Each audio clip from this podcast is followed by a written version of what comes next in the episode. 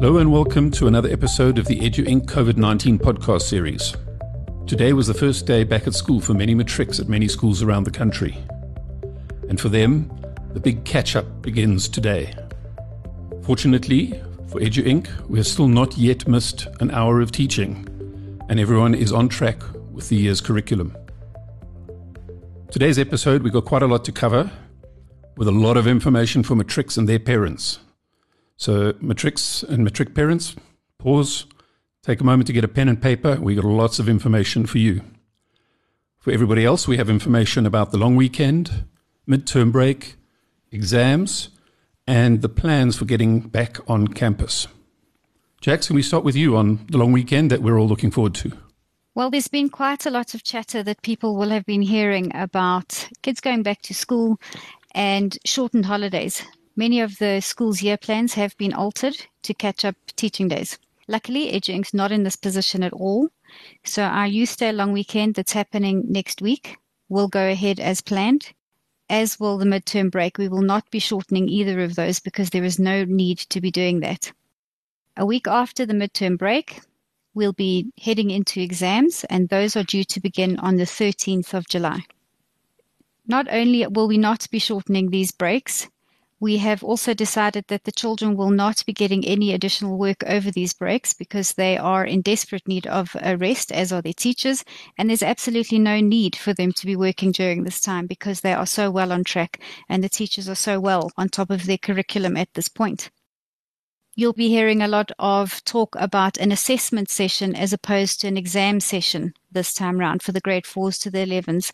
For many of the grades, it's not going to look like a traditional exam session, especially for the younger grades. What we're going to be seeing is a lot of short, small assessments, some project work, and out of all of that, there'll be an accumulation of marks that go for the term two report with the older grades, with your FETs, the 10s and 11s in particular, we will still be seeing uh, exams under timed conditions because that's part of the training stage that they're in at this point.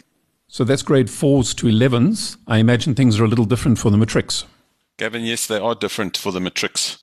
I'd like to start by just reading something out of a letter that Anne Oberholzer, the CEO of the IEB, sent to the matrics in the last week. Because I think even though it is aimed at the matrics, I think all students should hear the message from the IEB Examinations Board. In the words of Charles Dickens, it was the best of times, it was the worst of times. It was the age of wisdom, it was the age of foolishness. It was the epoch of belief, it was the epoch of incredulity. It was the season of light, it was the season of darkness. In truth, we've all experienced emotional highs followed by deep lows, we have been completely rational and logical at some times and then completely irrational at other times. On occasions, we have believed the world to be normal and we have taken school seriously.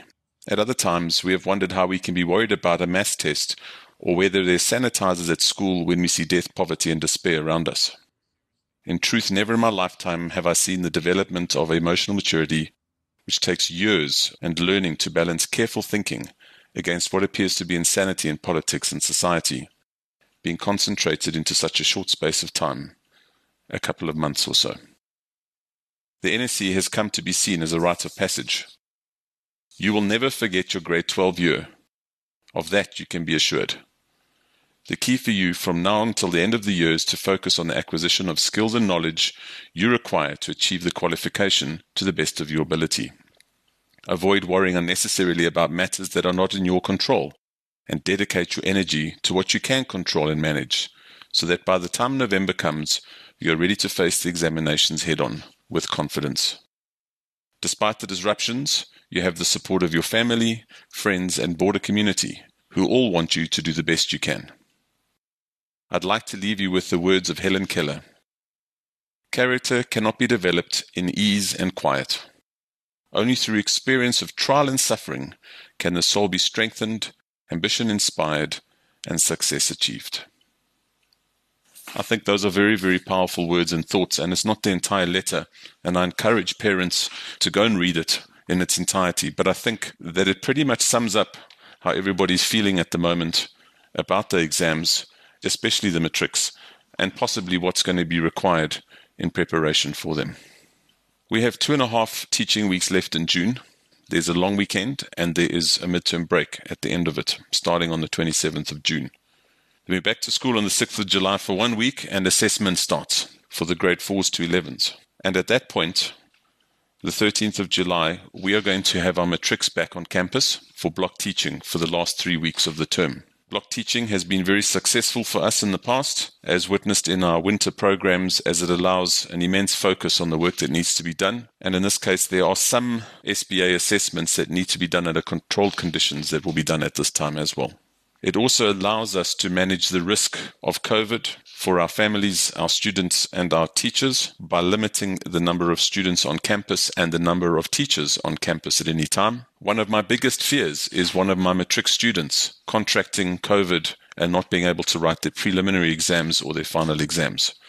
Our preparations over the last few weeks in terms of opening, our preparations in terms of getting the matrics back on campus have been focused on that safety it'll offer the best opportunity to finish off the curriculum, type some loose ends, and be prepared for going into the prelim session of the matric year. On the 31st of July, we break up for the August holidays. It is a long holiday of exactly one month. The whole of August, we will not be at school for grade 4 to 11s. As the matrics are starting their prelims on the 7th of September, I'm going to say that it's tools down for the first two weeks in August. Nothing gets done. You take a break, and you rest your soul for the next part of the journey. The last two weeks of August have traditionally been our winter school, and we will continue to have the winter school option available where we will do block teaching as the teachers require or as the students require to revise and prepare for the prelims. But essentially, if you're not in class, you are studying and preparing for those prelim exams.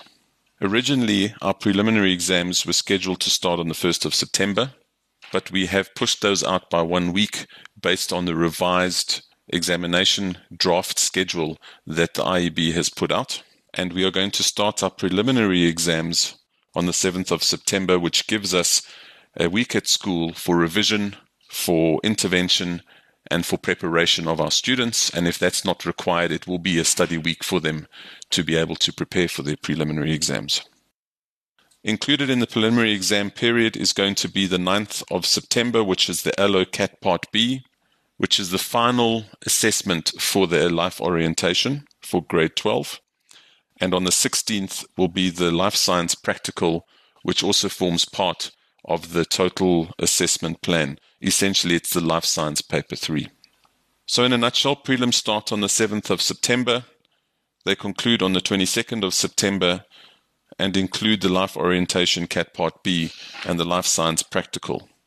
It's followed by a long weekend, and then the grade 12s will come back for one week of school, which will be review of the preliminary exams and any corrections or interventions that need to happen in that space. We are planning to have our valediction ceremony on Friday, the 2nd of October. So watch this space. That is always an emotional and touching time and a very important rite of passage for our grade 12s as well and that leaves two weeks for studying and revision, etc., before the matric finals start. On the draft edition of the IEB and government timetable that has been sent out, EduInc students write their first final exam on the 19th of October, and currently they will end on the 25th of November. And I would like to remind the students and the parents that even during the study time before the finals and during the final exams, EduInc will run its normal school timetable, which means there is time allocated to the grade 12s for classes and they can schedule some time with their teachers. And I highly recommend they do that, especially if they are hitting a wall or a blank when it comes to some of their studying or if they're concerned about some revision or something like that. What I'm going to do to make it a little bit easier to visualize is I'm going to send out a revised year plan for the matrics. It will detail with color and clarity exactly what I've just discussed right now. I want to be clear that the plans are based on the current information that IB, ISASA, and the Department of Education are all sharing with us. It is a draft matric final exam timetable, and things can change. This is a very fluid situation depending on the COVID and the country's reaction to it, what the government says, and what the Department of Education says about it. We are using this as a framework to make sure that our students are safe, that our teachers are safe and that our parents are safe and that we can implement the matrics returning to school in a very structured fashion and that we are not going to have the disruption seen by a lot of matrics last week where schools were open and then they were not. It is very difficult at the moment in South Africa. We thought that with a firm lockdown at level 5 that that was the toughest part, but it seems that the toughest part of the lockdown is providing clarity for what it looks like in a time of uncertainty and the leadership of EduInc is doing that with the support of its parents and its teachers and its students. And I have to applaud everybody for the effort they are putting in and the support they are providing us. It has put us in a very, very good position academically for our learners. I do not feel for one moment they are disadvantaged in any way. In fact, I feel that they have learnt and gained a lot of advantage from this. And I look forward to seeing the continued support of our parents, the EduInc families, and the students and teachers in implementing our plan right now to get our matrics on campus and ready for their final exams. So, you guys appear to have spent most of the month of May in meetings with ISASA talking about the plans to get schools back on campus. What are the considerations in that space, Jax? There are many, many considerations in the space, Gavin, and it is a very complicated process. And our thinking at the moment is that when we do bring children back onto campus, it's going to be in the form of color coded cohorts uh, that are based on what grades we are allowed to bring back at that time, what percentage of learners and staff we're allowed on campus at any given time, and what EduInc space restrictions can accommodate while we maintain the required social distances.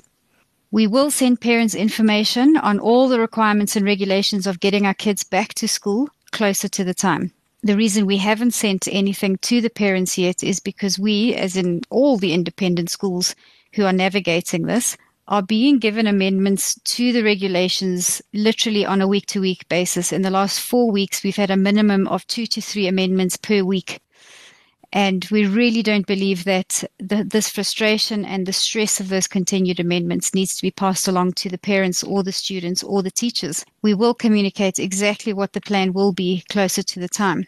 What I really do need to emphasize to the parents is the importance of sticking to the plan once we have communicated it. All the independent schools are being inspected by the DBE to make sure that we are completely compliant with the health requirements that have been stipulated and they won't allow us to continue bringing children onto the campus if we have deviated from those requirements in any way. So, for example, children will need to arrive within certain time periods so that we can get all the screenings done. They will have to adhere to certain types of face masks. And regardless of whether we think that certain regulations are overly cumbersome, we have to just stick to what has been prescribed. So, really, when the time comes, we are just asking for your continued support by sticking to the plan and let us know of any challenges that you experience with that particular plan so that we can assist you in resolving those challenges. So, as promised, that was a whole lot of information. Gersh, before we wrap up, could you just take us through the next couple of weeks as a summary, please? Gavin, this week is followed by the Youth Day long weekend. Then we are back at school for a week and a half, followed on the 27th of June by our midterm break, which is a week long, which is tools down for everybody. It's relaxation. It's a time to recharge the batteries and sharpen the saw, as it were. We'll be back at school on the 6th of July for a week, and then we start our assessment period on the 13th of July. And it's on the 13th of July that we would like to bring our matrics back onto the campus so that we can do block teaching for the remainder of the term. School holidays start on the 1st of August, and at that point, I think everybody's going to be deserving of them and everybody is going to take a break. And just a reminder to everyone to keep checking in on the school Facebook page. That's where we're going to be posting photos of EduInc as we get our school readiness going and what's starting to look like a very different school indeed with its COVID preparations. Thanks, Gersh, thanks for your time. Thanks, Kevin. Thank you, Kevin.